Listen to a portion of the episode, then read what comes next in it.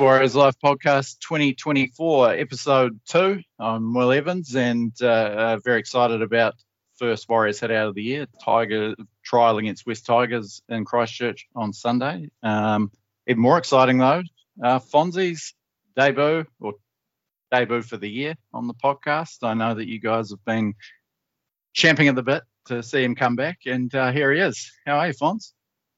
Hey, Will. G'day, everyone. Yeah, great to be back for 2024. Um, yeah, how, how's the rust, Will? You feeling a bit rusty on the mic, or that hit out with Brad sort of cleared the cobwebs and you're, you're rolling? I'm still feeling a bit rusty, mate. I, uh, it was actually quite a nice uh, hit out with Brad, but uh, certainly not certainly not um, flowing that well. I actually pre-recorded a 30 for 30 last night, and it's weird sitting there recording by yourself. I don't know how you used to do it, mate. Yeah, yeah, yeah. No, I, I get it. I get it. I was hoping you'd do that live, mate. I was just, uh, just, uh, yeah, you were interested to see it. Now, look, it's great to be back. I feel like um, as soon as we hit that point of a week out from the first trial, it was time to end the hibernation and and get back into it. It's been good. Um, we got a team list to talk through, which I think is really interesting team list in terms of what it means for round one. I've been putting some stuff up on Twitter to get people's opinions about which way they think Webby will or should go for round one in some positions, and some interesting things come out of that. So I want to talk that through. Um, but yeah, otherwise it's uh, it's our first look at what this team's going to be about in 2024, what's going to be different, and uh, it's exciting times. Uh, before we crack into it, uh, the podcast brought to you by the legends at Kingz Container Crew. All of your container packing and unpacking solutions in Sydney, Brisbane, Melbourne, Perth, uh, Auckland, Hamilton, and Christchurch. Uh, great bunch of guys, huge Warriors fans, and have been fantastic supporters of this Warriors life uh, since last year. Uh, thank you, Kingz. KingzContainerCrew.com. It's Kings with a Z, and we have plenty more from those boys throughout the year. Um, shall we run through this team list, Fonz? Do you want me to just punch it out one to 17 and then you can uh, wow us with your thoughts and um, musings. Yeah, punch it out, mate, and then we'll start cutting it up. Okay, so um, just one interesting point to note: uh, ten of the uh, 17 last year, ten of the players in the 17 that will play on Sunday were in the 17 that played West Tigers in the corresponding trial last year. Uh, starting fullback, Taine Tuaupiki, who we obviously know a lot more about now. Uh, on the wing, Setu Tu and Marcelo Montoya. He's actually going to captain the side this weekend. Uh, centre pairing that a lot would quite like to see in round one, Ali Leiataua and Roger Tuivasa-Sheck.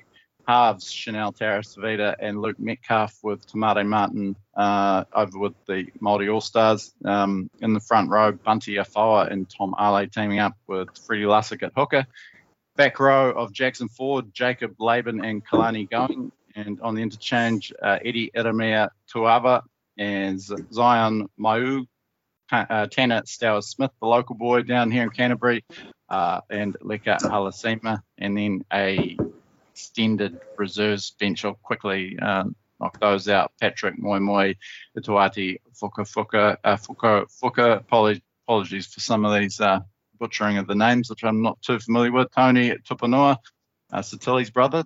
Fonz has just uh, informed me of before we started. Uh, ben Farr, Luke Hanson, the young playmaker from Penrith, uh, Moala Graham, Graham Taufa, who played in that Tigers game last year as well, Geronimo Doyle, Quinlan Tupou, and Paul Roache, who debuted late last season, first grade. Uh, so, yeah, that's our team. Fonz, uh, plenty of talking points, but what grabbed your attention um, first and foremost?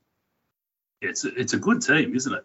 Like so, mm. this this is the first trial is usually pretty much kids and reserves, um, and for that, it's a really good team. So the first thing you notice when you look at it is how good our depth is this year, which we already knew, but you can see it here in black and white, right? So start by um, talking about who wasn't available because of All Stars duty. You touched on it. So we got Jazz, Te Maire Martin, Walker, and Adam Pompey who are all in the NRL All Stars Maori team.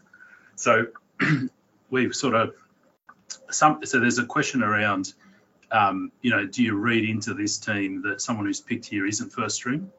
Um, and that's a bit harder to do because of the All Stars issue, where you know, you don't know who we would have picked if those players were available. But if we start, um, if we start from the back, so is obviously our first drop fullback, although um, Rog gives that option if we want to use him that way. But um, you know, we all know what Tuaupiki can do. Then Setu Tu. So this is going to be, I think, the reserve right edge on the weekend. Setu Tu, who he's been around the system for a long time, right? And always been a really good um, carrier of the ball.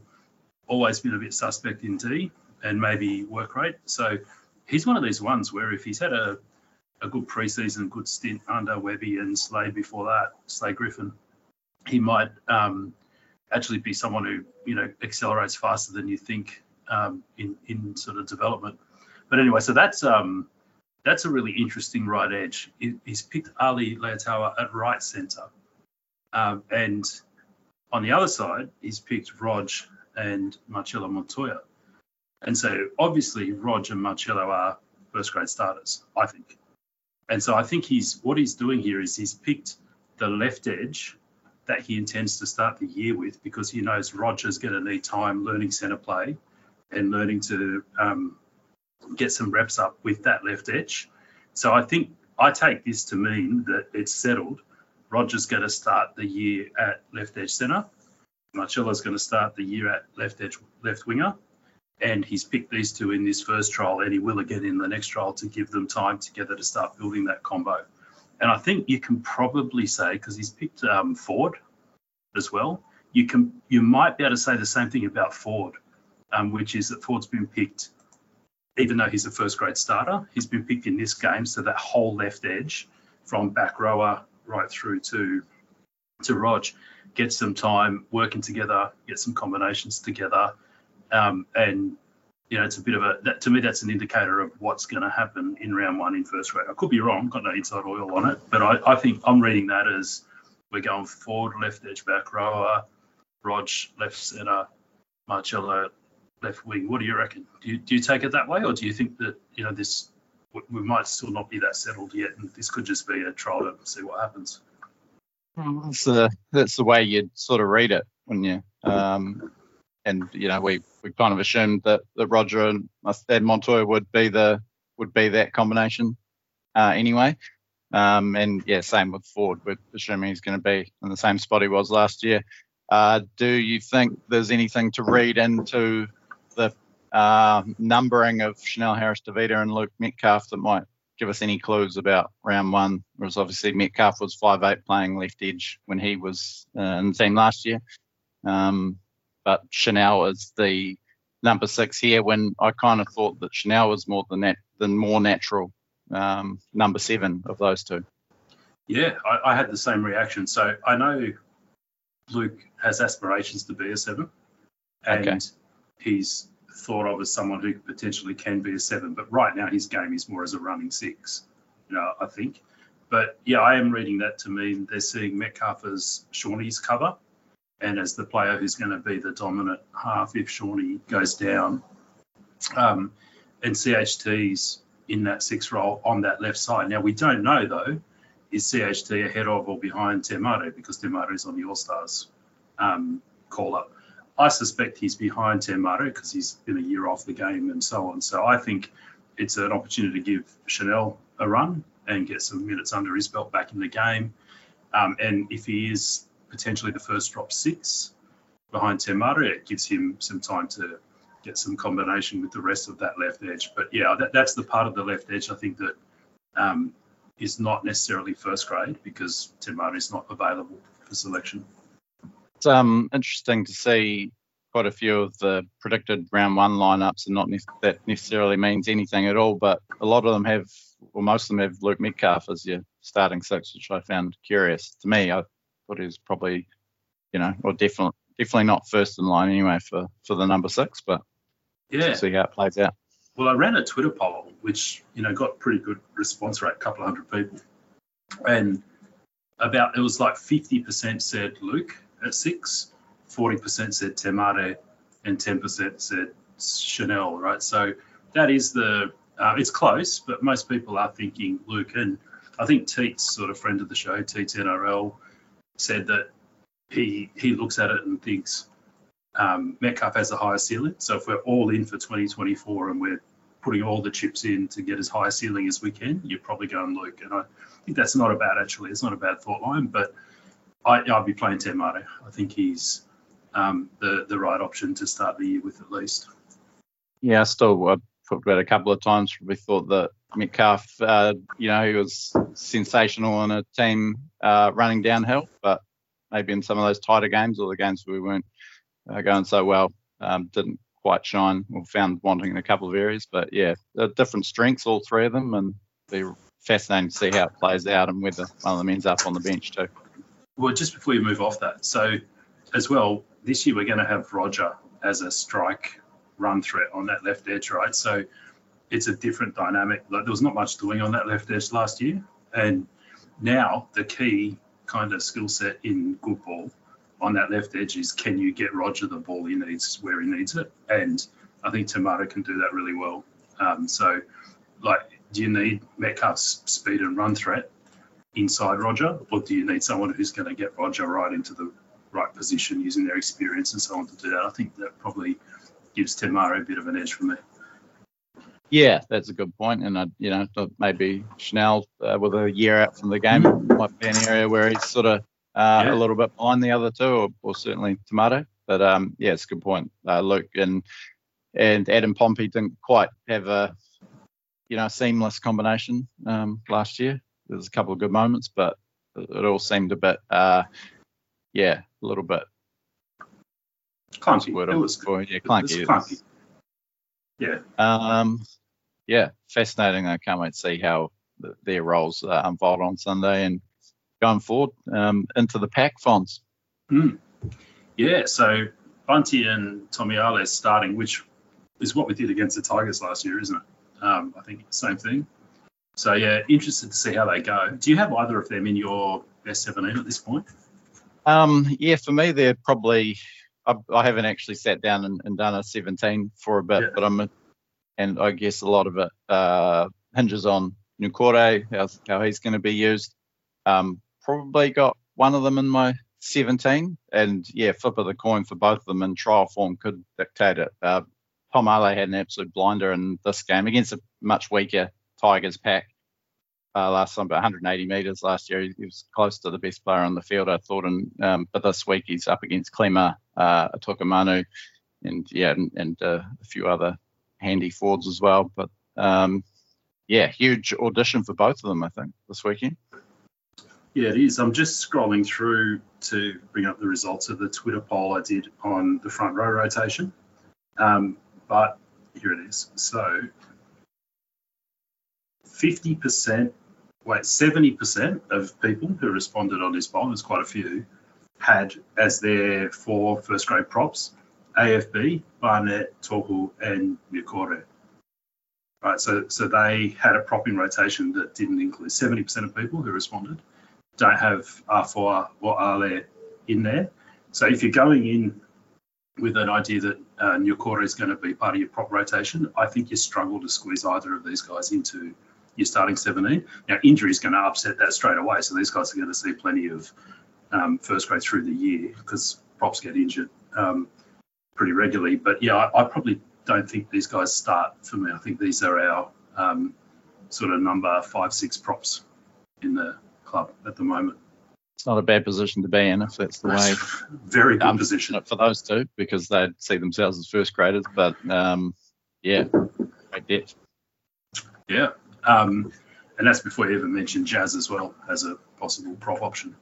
Um, and it's again not available for this game. So Freddie Lussick at nine uh, makes sense.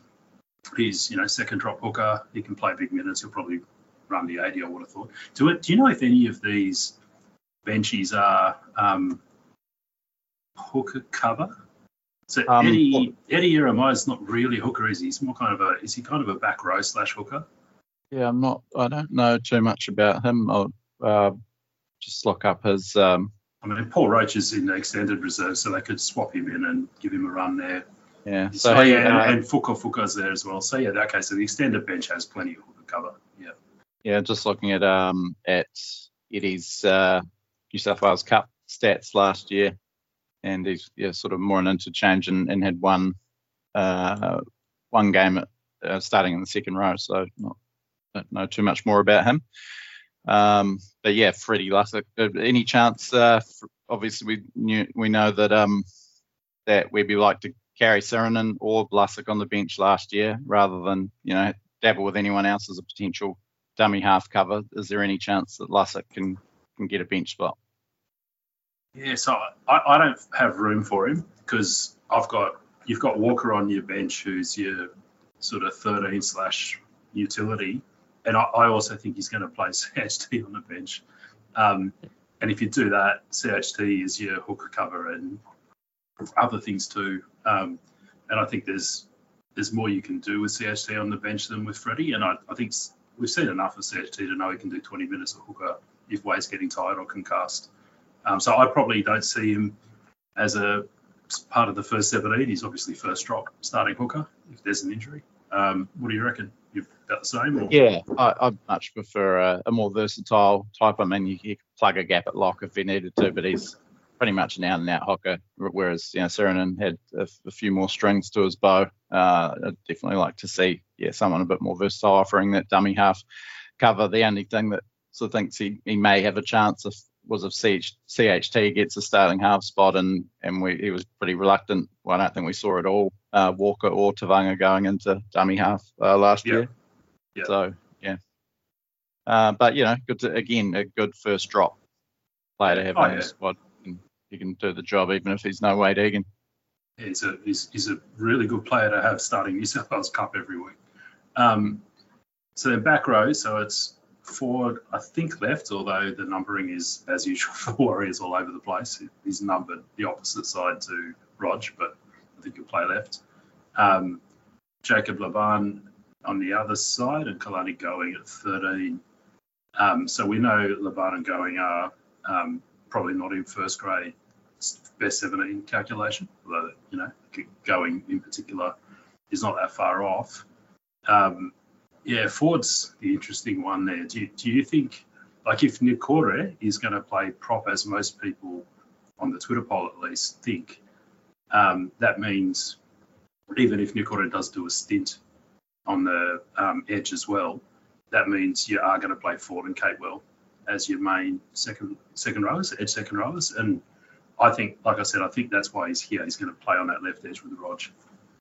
Yeah, um, yeah, and that seems the consensus seems to be they're likely, you know, sort of the, the plan would be at them as 80 minute second rowers unless you know something was to happen to cause a reshuffle. But he said in the past that you know Ford tends to go better as an 80 minute player rather than having a stint off. Um, yeah, so that's that's probably the way I assume it's going to go. Really looking to see how Jacob Laban goes. Um, he's he's getting a fair few raps from mm. even guys like uh, from Webster publicly plugging him as a first grader of the future. So um, I'd be surprised if he doesn't debut at some point this year. If, you know, unless they have an unbelievably good run with injuries. I think he uh, probably yeah squeezes squeezes a couple of games here and there, or even more if if we do get some injuries. So big opportunity for him. And uh, yeah, I think he took that in the corresponding game last year. He's just still a young fella, Kalani Going a bit older, but um, had yeah had his debut against the Dolphins in that sort of under strength team uh, the last round last year, and um, uh, yeah, a bit of a leader for that um, New South Wales Cup side. But for me, he's probably yeah depth player and more going to be a New South Wales Cup mainstay again. Yeah, and if we see Ford run out and start playing on the right, I think that's really interesting then because it means I'm wrong about the idea that he's going to play left on Rogers' side, and that would then mean we're probably looking at a Capewell left um, and Niukore right, which means I've got the prop rotation wrong too, right? So that's something to watch. Where does Ford come out? Which side does he play? If he plays right, then um, you know the whole theory I've got going here is is off base, and we learn a lot from that. If he plays left, I think that you know that tells you something too. Yeah, and uh, we sort of won't roll through the bench. I think. I mean, we mentioned all those guys. So I mean, I'm keen to see Leka Halasima get a run because he is one of these players who could be anything, and most of the players who could be anything end up being nothing, right? But but he could be anything. He's uh, he's pretty unique actually. The way he you look at his highlight clips and he moves a bit differently to most other players. Very explosive. Um, you know, like it looks just a gun edge back rower. So keen to see him. Um, there's a bit of talk that Tanner's Tanner Stowers-Smith was leaving the club in the off season. I heard that. You know, as you hear these sort of things um, unofficially, and so I'm pleased to see it's not because um, he's still there because he's you know, there's something about him that's good too. Zion's really close to first grade, I think. Um, yeah, keen to see the young fellas. Yeah, those two Zion again uh, with with Laban is, is a guy that they talk about as a you know being very much on the cusp of the NRL and yeah, big hulking unit. Hopefully he kicks on. From a personal point of view, Tanner Stowers-Smith, just you know the, the prospect of a genuine Canterbury Canterbury junior that's come through the grades of the Warriors. Great to see make first grade. He's uh, still a few weeks off, not uh, 20, I believe. Yeah, right. SG ball, SG ball captain last year. Played 13 games in New South Wales Cup, and you know looked at home there. Had some some really strong games. So great opportunity for him to play in front of um, plenty of family and friends. I imagine this weekend he's uh, Canterbury Rugby League royalty. His great great grandfather, great grandfather, sorry, um, just one great is Pat Smith, um, former Kiwi captain of the 40s and 50s, who uh, the grand final trophy is named after. Um, Oh wow. so yeah, so it's uh, pretty exciting, I guess, for for the CRL community down here to see um, see him with the Warriors jersey on and, and making a bit of a name for himself. Yeah, that's awesome. That's awesome. And the Tigers have picked really close to full strength team, right? So this is this is going to be a genuine hit out for our guys. Um, Yes. So Tadgio Price, uh, who engages with us a fair bit on uh, Twitter, said pointed out that there was um, nine players from last year's around 2017, uh, 2017 in this um, Tigers trial 17. So yeah, um, the, there's a few survivors from last year, but who have you know kicked on in a tough year for the Tigers. Asu uh, Kepaoa Junior, Tupou, um, Stefano Utoikamanu, obviously went and had a New South Wales debut. Uh, Fonua Pole and Jar- Jaren, uh, then unknown Jahream Bula um, came Mm. off the bench in that game. And he's obviously their uh, number one fullback now. And yeah, and then adding guys like Clemmer, Isaiah Papali'i, um, yeah. yeah, the, the new halves combination of um, Jayden Sullivan and Aidan Sezer, both their first hit out for the club. Um, yeah, certainly a more formidable team than, than the one that got pumped 48-12 at Mount Smart last season. that whole forward pack is their absolute first grade side, right? I mean, there's, yeah, I mean, talk We'd say it's better than- Koroisau. Man for man, it's, it's better. Oh, by far, yeah. I mean, that's Yeah, Koroisau, I don't even mention him, but yeah, New South Wales. So. New South Wales hookers there, former New South Wales front rower Utoikamanu is, you know, clearly a rep level player. Um, Papali'i, we all know. Kapos, yeah, I mean, that's a hell of a pack. Um, objectively looking at it, you'd say our pack's really going to struggle there. They should get over the top of us. Be interesting.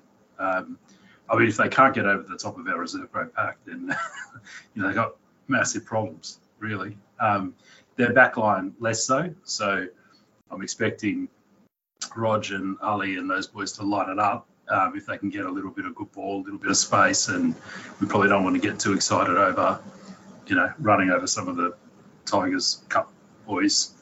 But uh, yeah, interesting matchup. Interesting matchup. You'd expect them to win the middle of the field and us to be counterpunching through those backs. Yeah, and you know, obvious storyline of uh, Benji bringing a team over here as first sort of um, meaningful game as a as West Tigers head coach. So plenty to look forward to. Apparently, twelve thousand tickets pre-sold um, by as of uh, Wednesday. So should have a fair bit of a bumper crowd. I'm sure a few will roll up um, on the day as well, which is huge given we've got another game in round three uh, coming up. I think it was 12,000 for the Storm trial in Christchurch last year, which was seen as a major success. So yeah, it looks like they'll cruise past that figure. Um, it should be a good atmosphere down there on Sunday afternoon. What's it hold? What's capacity? Um, it's about 17 or 18, I think. Yeah. okay. Yeah, yeah. So um, we're, we're, we're close to a sellout, really. If it was 12 a few days ago, with mm. 13, 14 now, yeah. get a couple of walk ups and you're, you're close to, yeah, wow, that's really good. Mm. Yeah, man, it's um, it's all firing Warriors. I mean, there's it's just um, non-stop good news everywhere you look at the moment.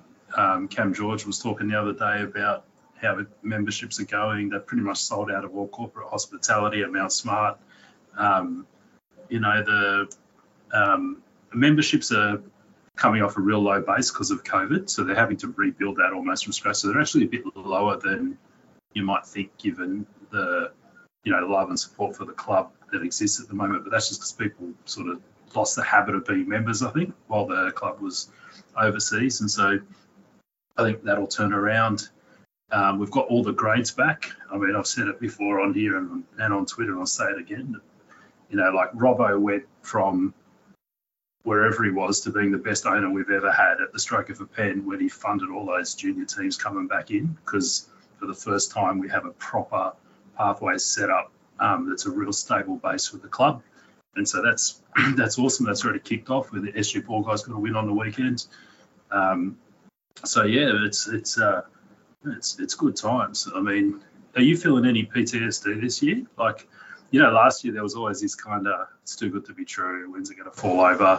Is that all gone? You got a trace of it? Where are you? Uh, no, yeah, I don't think there's PTSD. I think um, I still there's still a sense of being like emotionally drained by how unbelievably great everything was last year and, and yeah. the ride that we're on. Obviously, you know, we we put a lot of time and effort into covering it, um, and it was intense. Um, yeah, and yeah, yeah, yeah, still still regrouping a little bit from that, and there's just yeah, there's a little bit bit of a sense that you know maybe you know, they obviously we win the grand final. Like, will will anything ever be as good as that was? Because it was just so, um, you know, so emotionally fulfilling. Um, but you know, if as long as we can stay sort of up around that contender, you know, even second tier contender area, that's uh, a pretty good result from where the club was at. And yeah, really excited for what we've got to look forward to. Uh, Roger and Chanel coming back, there's uh, yeah, there's plenty to be pumped about. All great noises again coming out of the club uh, with Andrew Webster and and the way he's talking. Good uh, see Slade Griffin get promoted from as New South Wales Cup uh, coach into the first grade uh, staff for Justin Morgan. Um, and just little things like the heritage jersey, 18 minutes they took to sell to sell out. Um, you know, and just and again, one New Zealand kicking goals, taking their logo off it, just so it looks exactly like the 95 away jersey. Um, yeah. Smart business, man. Smart business, and, and good on him. He got more, yeah. yeah. more publicity out of that than he would have if he left the uh, logo on. So yeah, genius move, really. Uh, but yeah. yeah, it's just all exciting and it's all getting incredibly close. Only um, what have we got? Three weeks until from this weekend. Well, yeah, from tomorrow, three weeks until round one, Cronulla at Mount Smart. So super excited, mate. Yeah, I mean the biggest thing for me is so last year I went in like wrongly with the okay, we're back home, we're starting a three to five year rebuild. Let's not put too much pressure on Webby, set realistic expectations, right? Webby came on our show and said, yeah, no, we're not doing that. And, you know, look what happened. Um, but so this year, though, when you look at um, from Blake's leaving, Toggle and Sean aren't getting any younger, I think most people look at it and go, this is kind of our shot. I don't think we've yeah. got a shot next year. So we have to approach this year and our preview and look at games in terms of, you know, how do we win this comp, right? So what decisions when we're looking at selection and all that, it's got to be around what selection wins the comp this year, like now. Um, and so if that means taking some risks to get the upside to win the comp, kind of like what Tees was saying about Metcalf, then I don't actually agree with that call, but I think that mentality is right. We've got to be doing the things and making the calls that can win a comp this year. Um, yeah, because this is our shot. Yeah, hundred percent. So they're not, you know, you're not developing. It's not about developing no. players. Yeah, you're picking teams to win games each weekend. And I know that um, you know, the, the club's probably, well, the coaching staff isn't thinking about the other teams too much. Um, and I know you're really high on the Broncos. I think they could potentially just have a, a little bit of a, um, just just wind it back a little bit. They've got a really tough draw to start the year. They've lost four members of their grand final team without signing anyone. Panthers have lost another couple. I just think there is a real opportunity here Yeah, for yeah. us to close that gap on them. Um, you know, it's something they're going to be incredibly hard to beat, and they're still ahead of us at the moment as it stands now. But there's just that little, uh, yeah, just the door ajar for the Warriors to steam in and win their first comp, I reckon. Did you see see the Broncos tackling each other and carrying on like Portugal's the other night?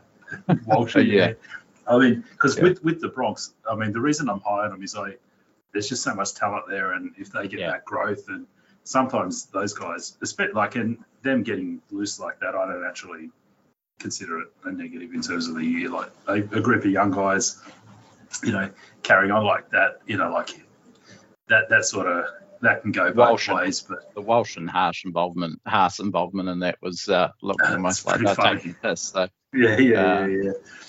But, You know, play hard, work work hard, play hard, sort of thing. But yeah, I, I yeah, I do know um, certainty to improve. I just think there's you know a lot of potential to improve there, and um, yeah, we. I mean, if we can get our left edge going as good as our right edge, we're gonna be hard to stop. Okay, so yeah. Um, anyway, let's not do the full preview now. Um, what do we want to talk about next? Hey, you mentioned Canterbury and Christchurch. Um, and so on. There's been a bit of noise around the South Island NRL bid.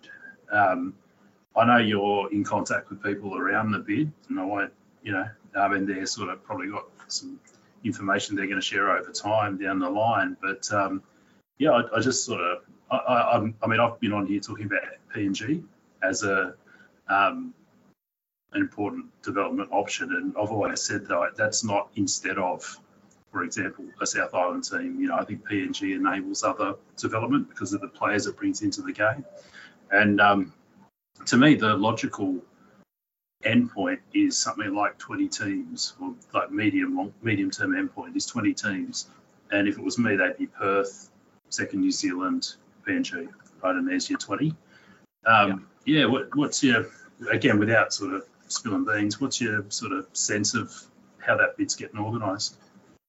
yeah, well, after having a bit more of a, a chat with the people involved, I'm super impressed with the way they're going about it and, and some of the things that they, they have in the works and the and they're hoping to uh, announce in the next you know in the coming weeks and, and months. Um, you know, if it all falls into place, it's a it's a pretty compelling bid. Obviously, investment um, and ownership is the the biggest stumbling block, um, which is you know something that the PNG bid just has you know Yeah. tenfold over everyone else.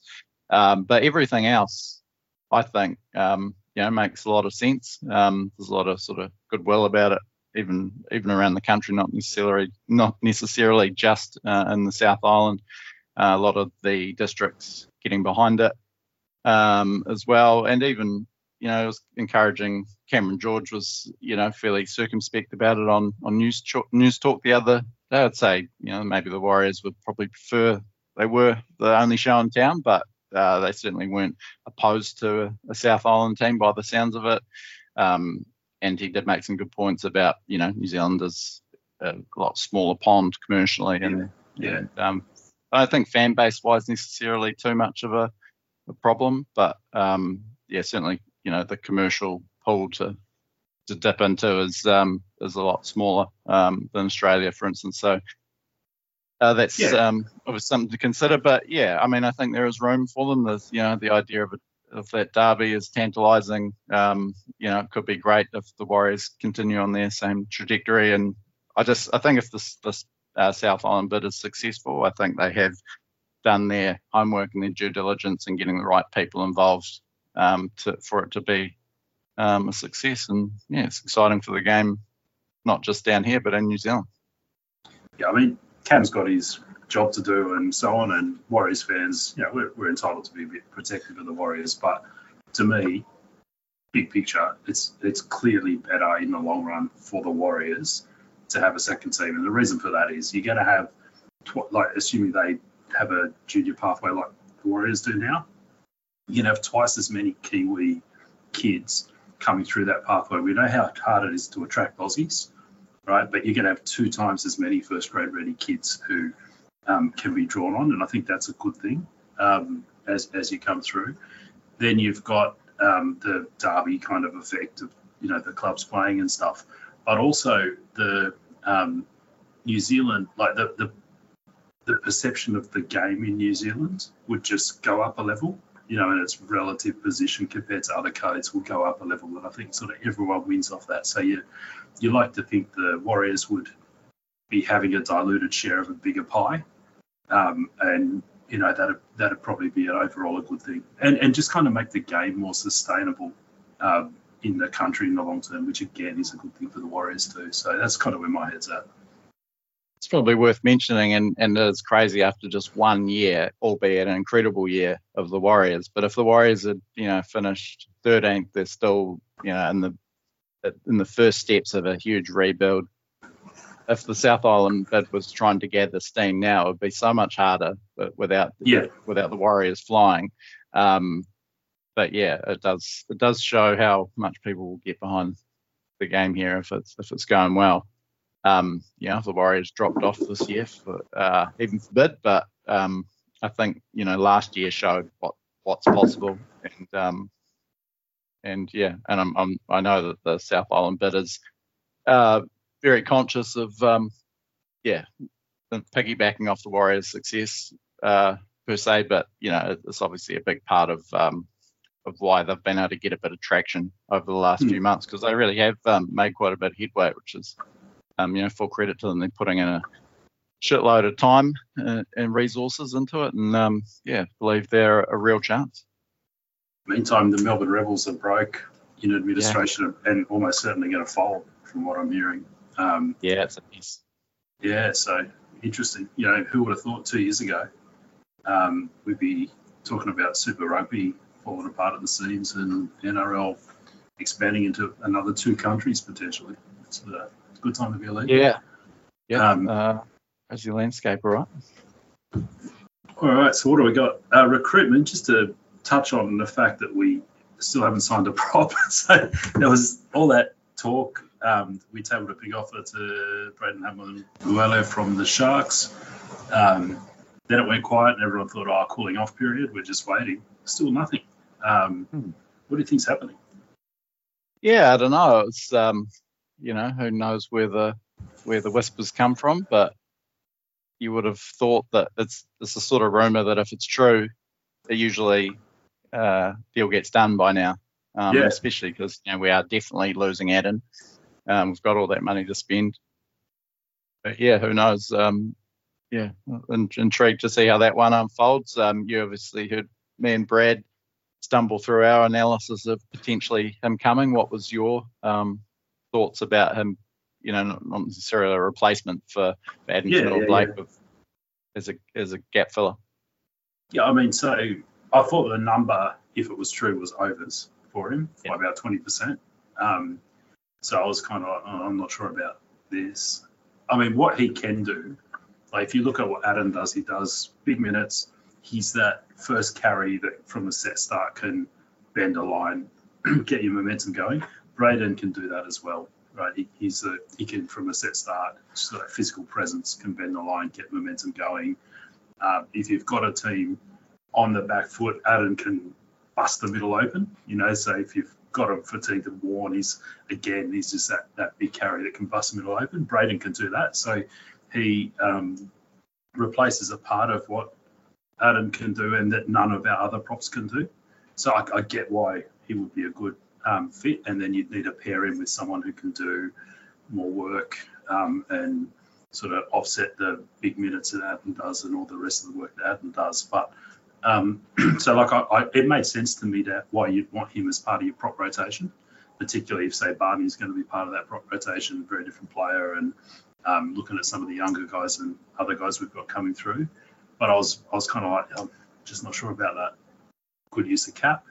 Um, but there's there's a shortage of props at the moment, so the market's distorted, and you do have to pay overs for them. I think is the truth of it. Yeah, I mean, yeah, your, your gut feeling is we could do better with the money, but then if there's not anyone else on the market, then you know, maybe yeah. we can't. Um, what is it? Yeah, we'll yeah. I, I don't see. I mean, maybe I'm wrong, but I, I don't see any of the young guys being ready in time right at the moment. So I, we're going to have to buy someone.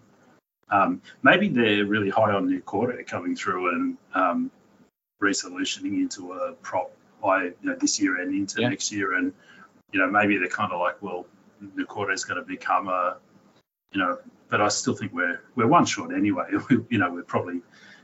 Um, I don't think that's going to be quite enough. So yeah, look, it's it's a concern for next year, but we can worry about that later and sort of see what happens. Yeah, and I, I still, with about to turn 25, uh, Tom Ale, I still think he, you know, could Yeah. potentially become the player that we need him to be, Yep. to be a, you know, regular. So, um, yeah, there's, there's, there's definitely still a few options within the club. It's not like we're, you know, bereft of quality players. And Bunty, for that matter, you know, could still do a job. Bunty's Bunty is what he is in my, my opinion, which is a freaking club legend, right? But yeah, yeah, yeah, the AFB replacement.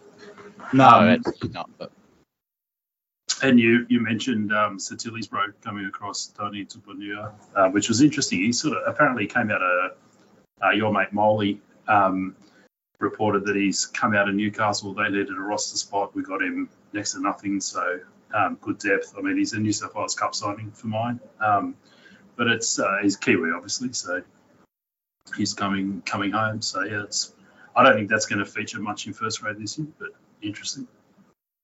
Yeah, I haven't been able to find much about him. Um, it looked like he was at uh, Winner Manly for a bit. Um, Yeah.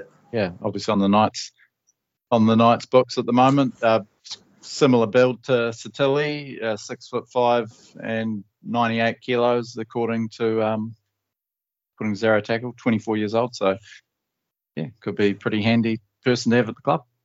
How weird was that? He's six five and ninety eight kilos.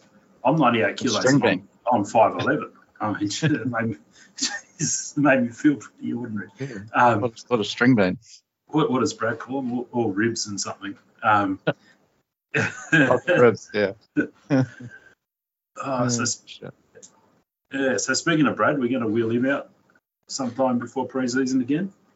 Yeah, actually, I wish I'd um wish I'd recorded the phone call we had this morning because he was all fired up as he tends to be in February about um you know about putting in and um, helping out the podcast. What can I? What more can I do?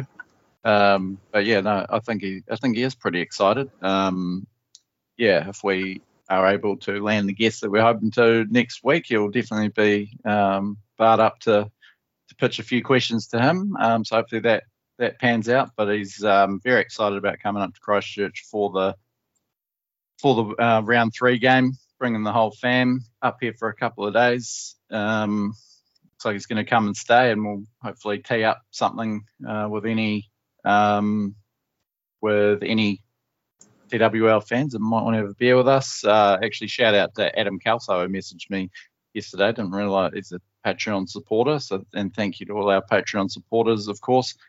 Um, didn't realise he was actually based in Christchurch, but yeah, so uh, meet face to face with him and anyone else can just uh, drop us a line and we'll tee something up. Also, one of the Kingz Container Crew boys will be here, so very excited for that weekend. Sounds awesome, mate. And just in case anyone gets ahead of themselves, it's not Webby who's the guest uh, next week, just so you know. But it's but it's going to be a good chat. Um, all right. Anything else, Will? Ah, I think that'll just about do us, mate. We've got this uh, this sort of stumbling little 30 for 30 to come uh, for listeners after this. So, yeah, I guess I'll just take it away with that. But thanks, Fonz. Great to have you back on board for 2024, mate. Thank you again. Awesome, mate. Go the Warriors. And here comes Will with his pre-recorded polish segment. Welcome to our second edition of 30 for 30, marking 30 years of the Warriors. Uh, our first one in the last episode, me and Brad broke down the hottest Warriors, caused a bit of controversy, um, mostly for leaving Nathaniel Roache out. Um, that was definitely an oversight. This one should be a bit less uh, contentious. It's uh, in honour of Roger Tuivasa-Sheck and Chanel Harris-Tavita uh, making their return in the Warriors jersey at the trial against the Tigers on Sunday. Uh, two stint Warriors. So, any Warriors that uh, played first grade for the club, uh, went away somewhere else, and came back.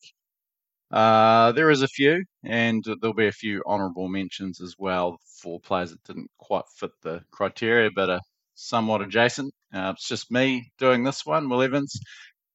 That's a bit weird, just talking to myself. I know Fonz used to do it, but anyway, I'll push on and uh, whip through these for you. So, starting off, the first two that uh, that played for the Warriors went away and came back uh, are kind of linked. Tony Tatupu and Nigel Vagana.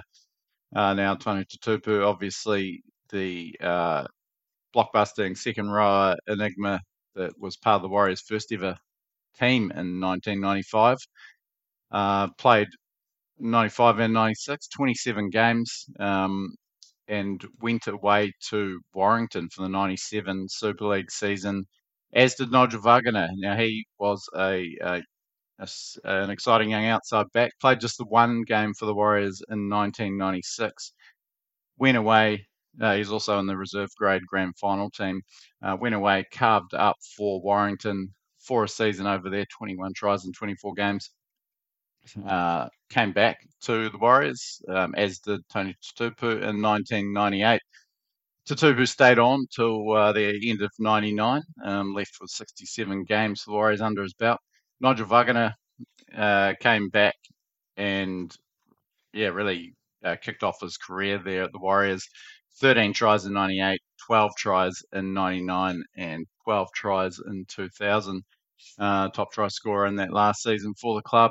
Played every game in a very difficult season. Signed with the Bulldogs midway through the year and uh, carried on to become arguably the best centre in the game, two-time Dally M Centre of the Year, etc., etc. Kiwi's great, um, but yeah, those are the first two. The next one, Richie Blackmore, um, been playing for the Kiwis since '91. He was a prize signing for the Warriors when they entered the comp in 1995. Um, came back and played. Came back midway through the season, I believe. Only under ten games uh, that year.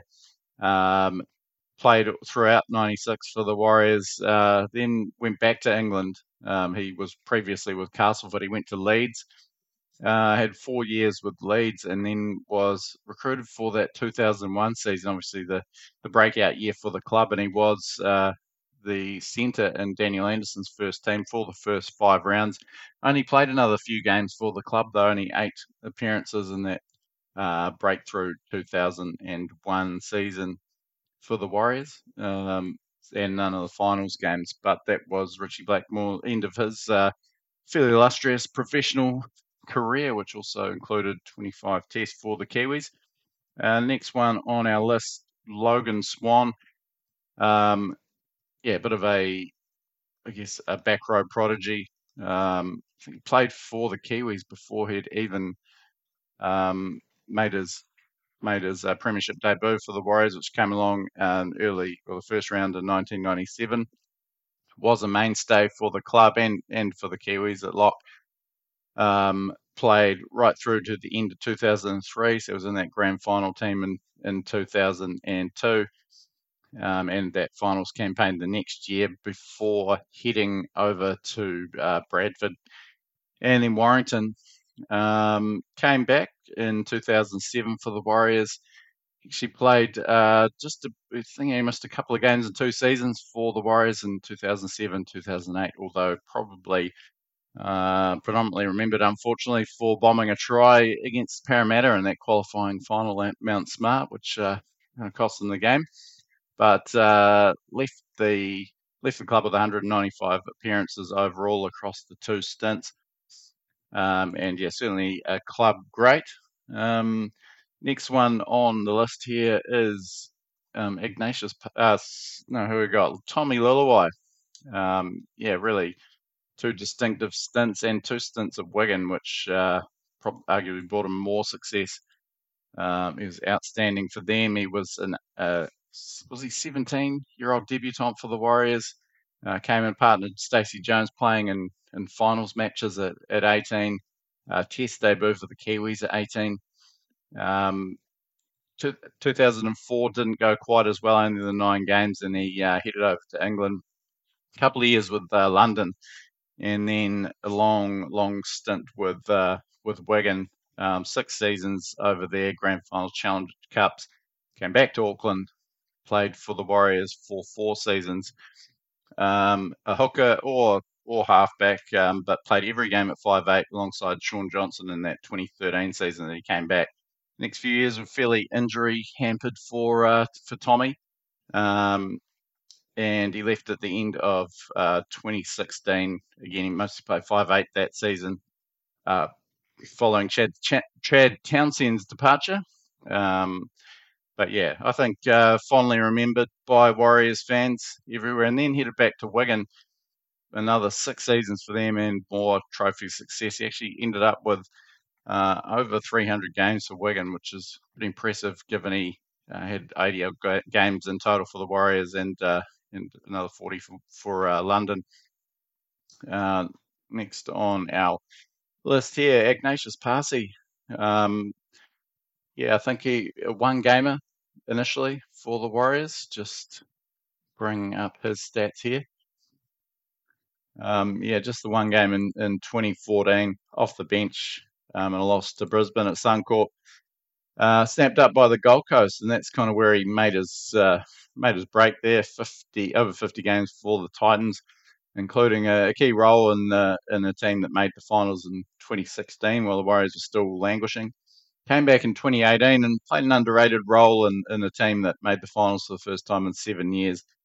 Uh, started it, couldn't get into the team in the first couple of rounds, then uh, had a game at lock, and then was a permanent fixture in the, the front row. Probably yeah, should be remembered, I guess, a bit highly, more highly in uh, in Warriors history, um, and mainstay in in 2019, um, and then six games off the bench during that uh, that very trying 2020 season, and uh, I believe he headed back over to New Zealand midway through that year, along with a couple of other a couple of other guys. I went to St Helens where he still is uh, this season at the age of 32. But yeah, favourite of mine, old um, Ignatius.